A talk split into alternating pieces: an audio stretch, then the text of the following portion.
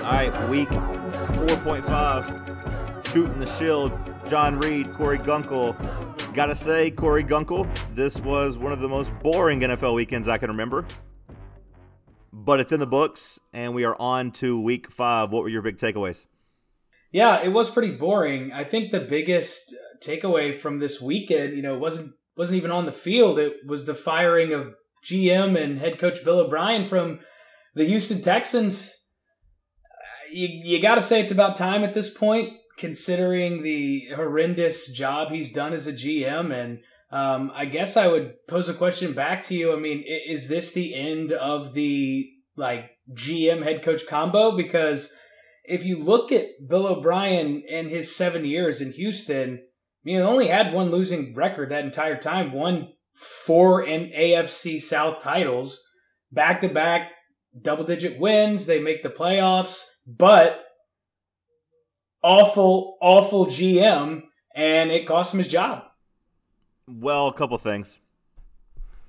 I thought either it was, you know, uh, let's see, either ten months too late to fire him. Yes. Or a year or two too early to fire him. Like, I, I thought right now is the worst possible timing. Like, you gave him this power.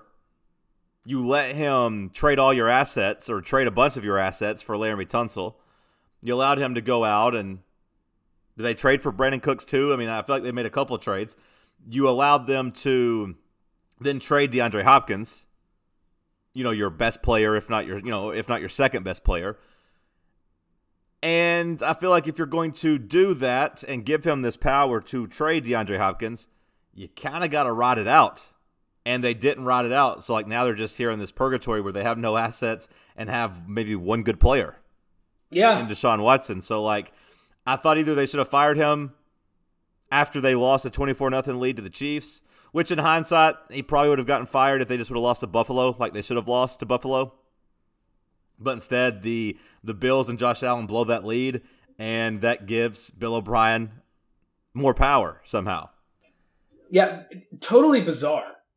And as far as, like, the G M power, I mean, like, yeah, like, Bill O'Brien, the head coach, I don't think he was good despite the division, the, the, it, despite the division championships. I think that was more about, like, the other teams in that division, like the Titans and, and Colts kind of uh, allowing the Texans to do that, kind of choking away. But Bill O'Brien, the coach, was a winning coach. He didn't do much in the playoffs, but, you know, won a couple games, was up twenty-four nothing against the Chiefs, riding high whenever they thought the Super Bowl was getting ready to run through Houston, or at least the A F C was getting ready to run through Houston. When they're up twenty-four nothing and like, wow, the Titans are getting ready to come here. We're getting ready to host the A F C Championship game. And then it all went downhill, and they never won another game. But as far as, like, the G M thing goes, like, that should have been gone for a while. Like, and honestly, like, Bill, o, uh, Bill O'Brien was a victim of his own success in the sense that he kept getting more power and then, you know, ruined his team. But, like, I don't feel like Bill Belichick is a very good G M either. And he gets to do that, but he gets to rely on, like, hey, I have championship rings. Because if you look at some of the moves he's made, we already talked a couple weeks ago about drafting Sonny Michel and drafting uh, Nikhil Harry whenever you could have had better wide receivers or Lamar Jackson. Like, both those things, trading a second-round pick for Muhammad Sanu last year for no reason. Yeah, who can't even survive on the ravaged Niners roster. Not being able to draft a wide receiver. You know, some of the defensive backs he's drafted from Rutgers, he went on a real tear of Rutgers uh, uh, draft picks, and, you know, some of those guys didn't pan out. But the head coach is so brilliant that the G M gets to live and keep that power. You know, you cross-court comparison, cross-sport comparison, I guess I should say. But, like, look at what happened with Doc Rivers and the Clippers. Like, Doc Rivers, the G M, made life tough for Doc Rivers, the head coach, for a while. And then the Clippers like, okay, we're firing you from that position. We'll let you keep coaching, but you can't call the shots anymore with the roster. And, you know, that kind of will end that. Stan Van Gundy sucking at doing that in Detroit will kind of ruin that for him. I just think across all sports, like, we're not going to give these guys power to do that unless you are Bill Belichick and can just coach above your roster. And most guys can't do that. Totally agree. Because, and why wouldn't you want somebody else to blame? I mean, like, if you're going to do both, there's no, the buck has to stop there. If I'm Bill O'Brien and I can just look at it, my G M and say, well, He's the guy that traded DeAndre Hopkins. Have you seen what DeAndre Hopkins does on the field? He traded him away. We don't have two first-round picks anymore because of this asshole. But you can't say that because you're the idiot that did it. So it takes away any type of plausible deniability you would even have if you were a bad coach. Well, with Bill O'Brien, they fumbled everything. Like, they had that moment where they were trying to get, like, the – weren't they trying to hire somebody from the Patriots and then got caught cheating, basically? Like, they got caught messing up the the, the, the chain of command, or they didn't get permission, so they weren't allowed to hire him. And it was just like a, you know, just a whole disaster. But with Bill O'Brien, like, you know, the thing was he wasn't a good enough coach to do that because he was kind of like on the hot seat last year. Yeah. And so if you're him, you're like, you know what, if I'm going to go down, I want to go down doing what I want to do. And I don't like DeAndre Hopkins, and we can get some of these assets back that we traded for Laremy Tunsil, and we can reset this. And, you know, I, I'm so good, we will make it happen. And I'll go out and get old ass Randall Cobb, and I'll go out and get old ass concussion ass Brandon Cooks, you know, who's one hit away from having to retire. And I'll, you know, combine that with a uh, small guy, Kenny Stills, and always hurt Will Fuller, and I'll make it work. Problem was they couldn't make it work. And also it seems like, and it seems like his team hated him too. Like, it seems like he's just a real dick as well, which makes it worse. Like, there was nobody in Houston being like, oh man, love you, coach. I mean, if there was, I missed it. Like, I, the only thing I saw was DeAndre Hopkins saying, I'll never wish ill on no man. Basically, like, I'm not going to dance on his grave. But I didn't see Deshaun Watson thanking Bill O'Brien for everything he's done for him. I didn't see J J. Watt saying, I'm going to miss you, coach. If they did, maybe I didn't see it. But uh, I think, you know, Bill O'Brien, tough to get along with, not smart, not as smart as he thinks he is. And that's a always a big problem, right? Like, self-awareness is key. And it seemed like Bob lacked a lot of self-awareness. Oh, yeah. And like, to your point, your boy Taylor Lewan, I mean, he tweeted out, he was like, I'm happy for Texans players I know because they all hated him. Like, when your division rival is saying that, when you think about it, so you're oh and four, you don't have a head coach, and the current roster you have, which isn't very good, and in which you just saw your best player leave, and they lost to Jadeveon Clowney, and they don't have two first-round picks, and they lost future picks down the line, that entire roster cost two hundred fifty-five million bucks. It's the most expensive roster in the N F L, and they haven't won a game. So they are in a horrible spot, and if I am a, a potential N F L head coach, which I probably should be, uh, I wouldn't want to touch that job with a ten-foot pole. I wouldn't want to go well, anywhere near it. Well, the problem, Corey, is like if I'm a, to me, it's going to be fascinating to watch because what do they do at head coach? What do they do at G M? To me, those should be two completely different things. Like the G M, if I if I'm an up-and-coming G M. And the Houston Texans called me, and I had a good standing. Right? Like, people thought I was smart, and like it's not like this is just them giving me an opportunity that I wouldn't get, you know, a couple years down the line somewhere else. If I was that G M, I would tell the Houston Texans, like, okay, I'll come G M, but I need a five or six year contract. I need control of the roster, and I need to be able to do what I want, which is I need to get us some assets. I'm trading Deshaun Watson. I'm trading any other good players we have, and I'm bottoming out. Like, I am just going to do what the Miami Dolphins did, and I'm going to sell my parts off because paying Deshaun Watson forty million dollars is not going to do this team any good right now because they suck everywhere else. But if I'm a head coach, I'm like, hey, I want to build it around Deshaun Watson. I want to try to win now. If I'm Eric Bieniemy, right? Like, that's the big coordinator everyone wants. Like, if I am him, I'm not coming to coach there. If you're not, if Deshaun Watson isn't going to be there, like if I'm a good coordinator or somebody with uh, you know good prospects, I need to feel like we're going to try to win now. I don't want to go there and waste three years rebuilding. But the G M should be completely doing that. They should be going the Miami Dolphins route because the Dolphins are set up pretty well. Ironically enough, they have the Texans' first round pick and second round pick this year. That should both be top five in each respective round. The Texans are screwed. They are absolutely screwed. They're old with no assets other than Deshaun Watson. Like, he's really the only player that anyone would really covet on that team. Like, I guess someone would be willing to buy Laremy Tunsil, but you're not going to get what you paid for him in terms of the draft picks, and you're not going to, like, be able to get anything of real significant value. And both of these guys that we're talking about, they just signed the long-term deals. So they've already committed to these people that they now have to turn around after all that and try to sell off because you're exactly right. You cannot uh, try to get disparate pieces and try to piece together something with this roster. It's awful. You're going to have to just do exactly what the Miami Dolphins is, eat it for two years, and then uh, become competitive again and try to build back with uh, a young quarterback and, and building those pieces. But I just, like you said, I, I don't see how you do it because, the, yeah, if you're a young up-and-coming head coach who wants to win now, you're going to be battling a G M who's going to be selling the parts off for next to nothing because you don't have any draft capital. You have no hope. So the Texans, I mean, that they are absolutely screwed at this point, I think. You would just have to find someone in love with Deshaun Watson. And I feel like the longer we have gone here, the less people love Deshaun Watson. Like, I mean, I think everyone thinks Deshaun Watson's good. But for me, he's more like seven, eight, nine, or ten in the league versus, you know, this time last year, people trying to convince you he was on the par with Lamar right behind Mahomes. To me, like now, like he's closer to like Josh Allen. Like to me, if you were like Josh Allen or Deshaun Watson, who would you rather have? I don't know what the answer is. I'm not saying I would rather have Josh Allen. I'm just saying I have to stop and think about it. Totally true. Totally true. He's definitely in that tier below uh, the Lamars and, and the Mahomeses and the Russell Wilsons. He's below Collar for me, like in terms of young quarterbacks. Like, oh, yeah, for sure. And if you ask me like right now, would I rather have him or Joe Burrow? Like, uh, I kind of like what I see from Burrow. Like that might be a complete overreaction. I've just never really gotten it with Deshaun Watson. I don't know. I don't know if I'm a hater because he's in the Titans division, but like it's just never clicked with me with him. I've always thought he's a little overrated. Yeah, I think he's really good. I just don't think he's great, and and he's not. I mean, like you said, is he worth it if you have the pieces around your team? Like, would you trade for him if, like, Drew Brees retires? Yeah, absolutely. That that Saints team with Deshaun Watson's great.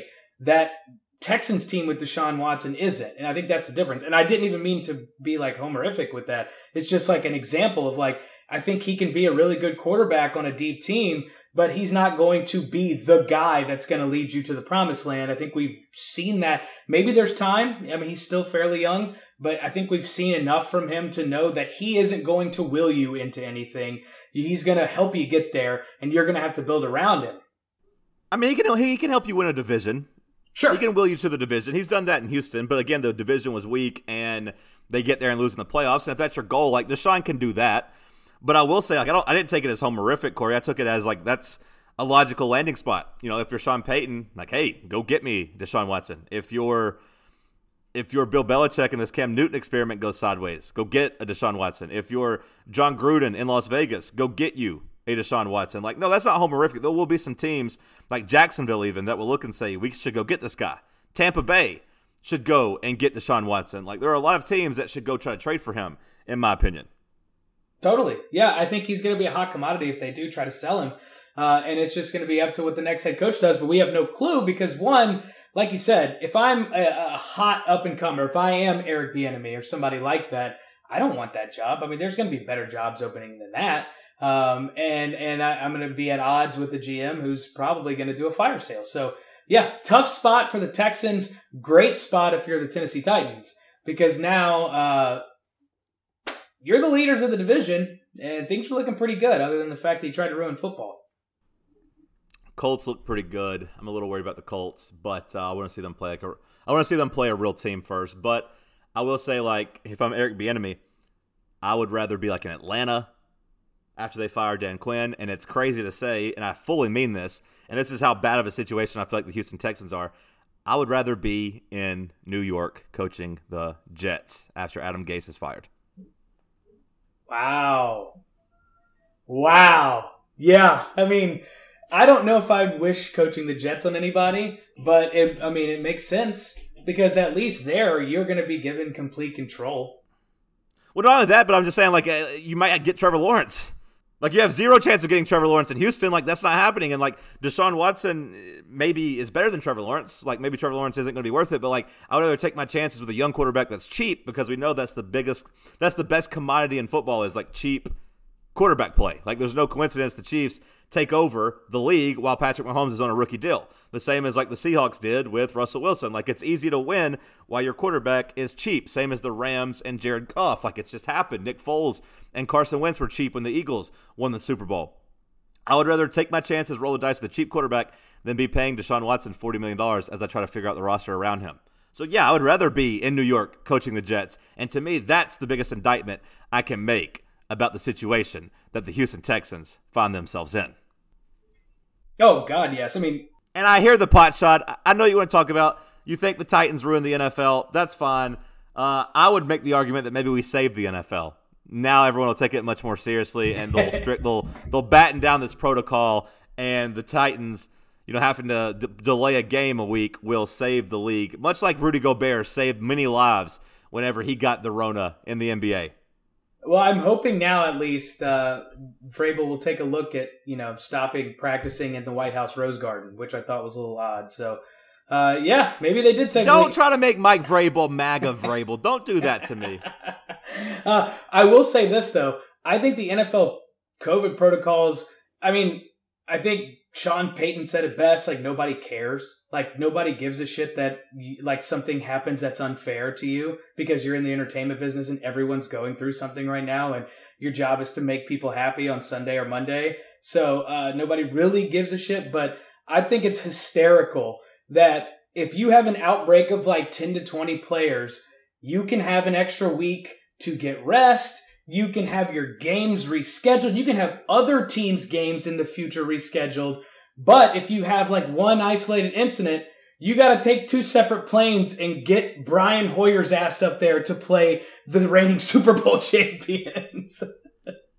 The Patriots made a mistake by not having enough people get sick. Yeah, you got to, at that point, you got to take like the six healthiest guys and be like, look, we're going to need you to do something for us because we're not starting Brian Hoyer in this game.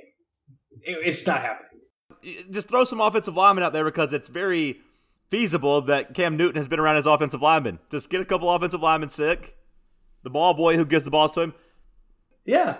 Yeah, just fake it because I, I was laughing so hard about that. But when I saw they were like, well, we're going to take two planes, one with Cam Newton and a couple of people that might have been around him. And God forbid if you didn't have it and you were riding on that plane. And you were as a contact tracing, uh, you know, scenario, isolation scenario. And they're like, all right, suit up. Let's do it. I mean, it was the same with the Saints. Like, they had the false positive on Saturday night. They got the result back at like ten forty-five p.m. And they had the entire, they had Kamara and the fullback who was the false positive and the entire running backs room up till five a.m. that day that they played the game, waiting to see if they had COVID and had given it to the entire team. So, I mean, it was only a matter of time before something like this happened. I just think it's pretty hysterical that if you take care of it, uh, the N F L's reward to you is to just start your backup quarterback against the defending Super Bowl champs. And it's, uh, you know, I actually thought, Corey, that the Saints got unlucky by not having the Rona because they had so many injured players, it seemed like. And I was like, man, this is uh, bad because, you know, Michael Thomas is out, Marshawn Lattimore's out, was Janoris Jenkins out? Like, yeah, I was going to say, I feel like six starters are out. Six starters. And then they fall behind fourteen nothing early to the Lions, and I'm like, man, they should have just got the Rona. That way they could have canceled the game and, you know, got healthy. Because there was a little bit of that with the Titans, like Adoree Jackson was hurt, A J. Brown's hurt, and now those guys should be healthy and ready to go. However, like, uh, I am nervous about who will actually even be allowed to play this week if the Titans do get to play the Bills. Because, like, Jeffrey Simmons was in protocol. He was in the COVID protocol. Uh, Christian Fulton, our second-round pick, who was, you know, playing some important reps at cornerback, he's sick.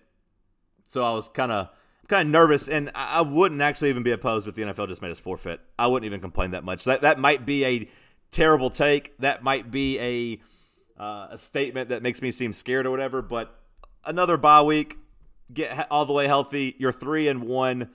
Buffalo's pretty good anyways. Like, it's not like you're guaranteed to win if you play Buffalo. Like, you will probably lose if you can't play with Jeffrey Simmons and Christian Fulton. Like, you're not going to beat that team if you're still banged up. I would just be like, you know what, forfeit, that's fine. Then I can just, uh, you know, shake the haters off that are waiting for this first, first Titans loss. They are waiting for the Titans to lose, to come and bombard me. And if I could just say, well, I'll, we had to forfeit, does it count? That might actually help me in my arguments a little bit. Well, that absolutely helps you, and I think it's it helps the Titans. I think the Nets will get mad at that, but, like, I mean, Goodell said it in the memo today that they sent out league-wide that, you know, it's going to be on the table. I doubt they're going to do that, not because of the N F L, but I think the the E S P N, like in C B S, the T V network rights people are going to, would probably kill Goodell if he tried to do something like that. They're going to play these games no matter what. Because like I said, Alvin Kamara was up till like three a.m.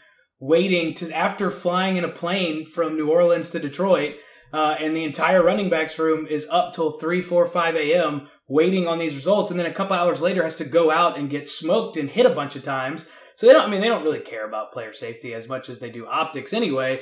But uh, I think they're going to play the games no matter what, because the T V rights people would go absolutely batshit insane if they don't.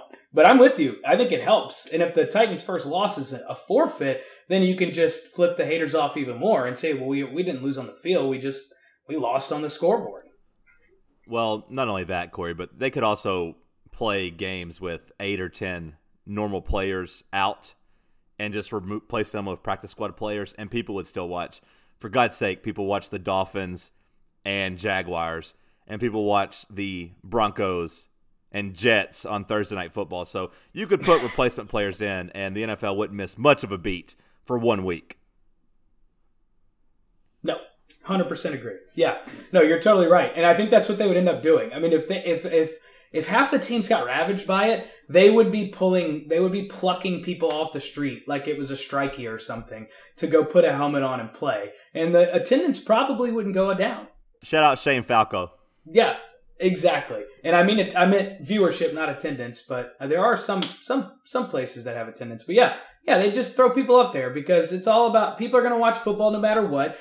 It doesn't matter if the N B A Finals are going on. First Take is going to lead with football, and you're going to watch it on Sunday, and that's the thing you're going to want to read about this week. So I mean, yeah, that's totally what's going to happen. And speaking, I will, I do just want to bring this up very quickly. Um, speaking of haters and speaking of making them mad, Drew Brees is back. The Saints stay up all night taking COVID tests. You're down six starters. You lose another one in the game, your right tackle, who's playing fantastic football. And Drew Brees goes out and plays a Drew Brees game. seventy-six percent completion percentage. Tosses a couple touchdowns. I think his average passing yardage was ten.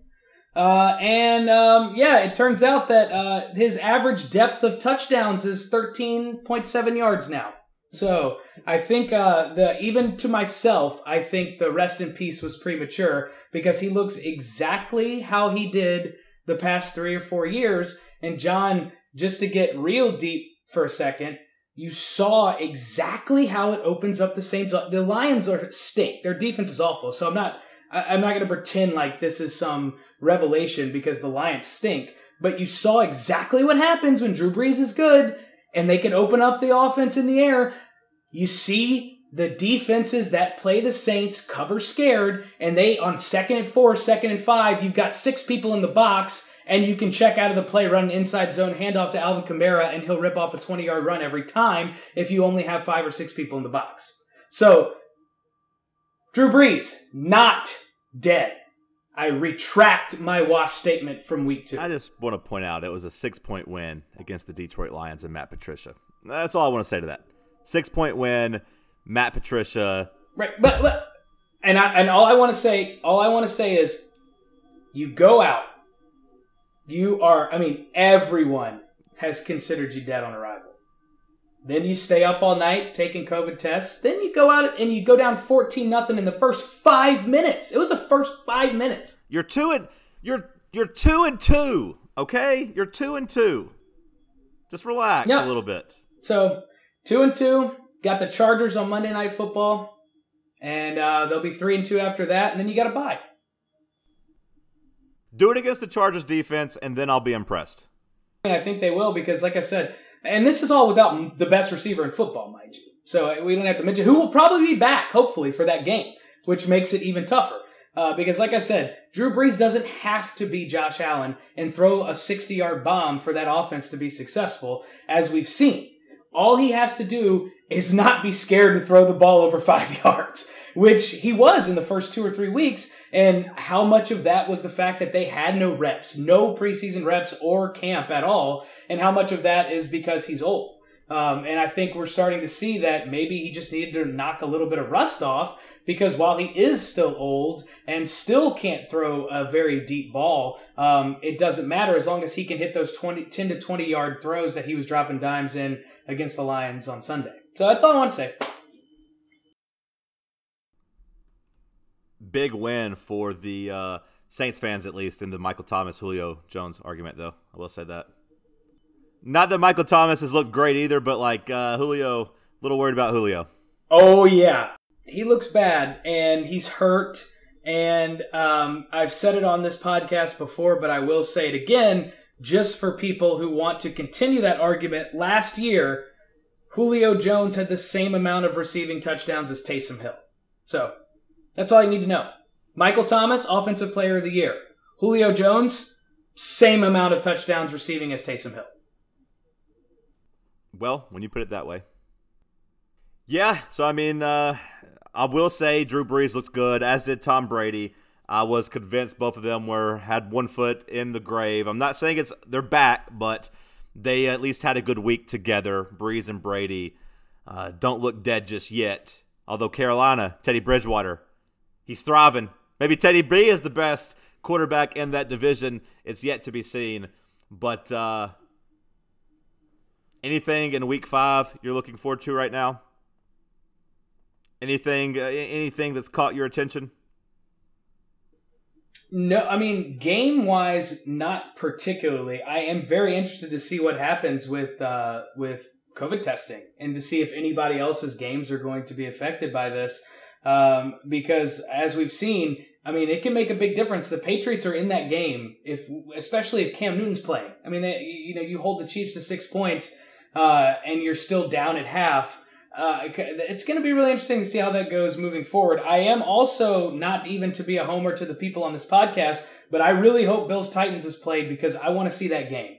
I think that's a show me something game. Uh, that's like the cliche, let's see who these two teams are game. And I'm really, really looking forward to that. It's definitely a show me game for Buffalo. Uh, if the Titans lose, please note it's because we have the Rona. But if the Titans win, please note that it's because we are gutsy and we make no excuses and we have the ultimate next man up mentality. But if Buffalo wins, it's because we had the Rona. Please note that. It's much more important for Buffalo than it is for us. Please make that note, please. Please let reflect that. But yeah, other than that, like, I mean, Bucks Bears on Thursday night is actually one of the best games of the weekend, which is kind of sad, but Uh, I do want to see Tom Brady on short week and how that body responds, if whether or not Chris Godwin plays and how they look. I was so embarrassed. I came on this podcast and said I feel like the Bucks might be sneakily my team to come out of the N F C, and then Brady looked immediately washed, and they were getting their ass kicked by the Chargers. Although they did bounce back and get a kind of impressive win, so I want to see how they look on a short week against the Bears. Outside of that, not a lot of great games. Burrow gets his first taste of the Ravens. That'll be at least a little intriguing. And uh, maybe the Cowboys can eventually win a game as they get the Giants and can maybe claw their way back into first place. But uh, week week four wasn't very good. Week five doesn't look very appealing just on the docket, but it is the N F L and it is the King, and we will watch.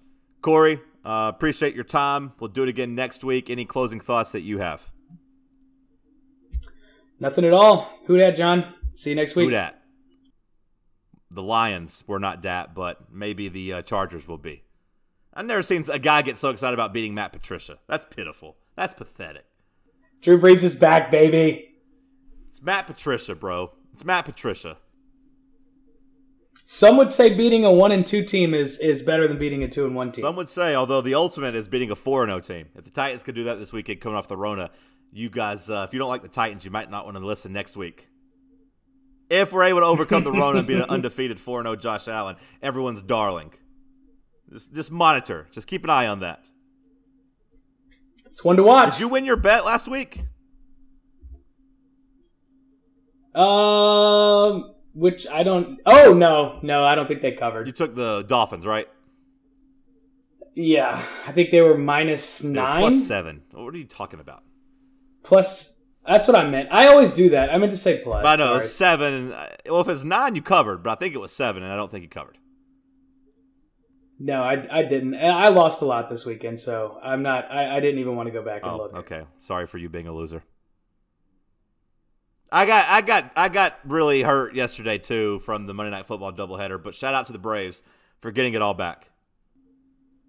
Woo! Big win today for the Bravos, and as my good friend Big Sean says, you win some, you lose some. I heard that my whole life. Win some and lose some. I do like looking ahead, uh, you know. Actually, I, I undersold one of the games from week five. I'm actually really interested and intrigued in what happens in Colts-Browns. Two three and one teams. Yeah, that'll be good. That'll be good. I lean towards Browns plus two right now, if you want to pick from me. Browns plus two seems like a good bet. Yeah, was, I mean, with the way they look, um, I, I do like the Colts. Their offensive line gives Phillip Rivers a lot to work he with. He still just but... makes some really shitty throws, though. Yeah, he does. He does. I mean, he's still Phillip Rivers. You can, you you can't you can take him out of San Diego and Los Angeles or wherever you want to take him, but he's still going to be Phillip Rivers. Um, so that that's a good one. And hey, Raiders Chiefs might not be too bad yeah, either. Yeah, Andy Reid dominates that division. He's not going to lose that division a, a division game. He he has like some ridiculous record. I'll have to look it up. Uh, it's something crazy like seventeen and one his last eighteen or something like that in that division. Uh, Patrick Mahomes ain't losing to Derek Carr. That's just not happening. But uh, yeah, I mean, the Colts defense has been pretty good. I want to see if they can stop that Browns attack, which is crazy because their offense is actually pretty good. All right, Corey, talk, talk to you next week.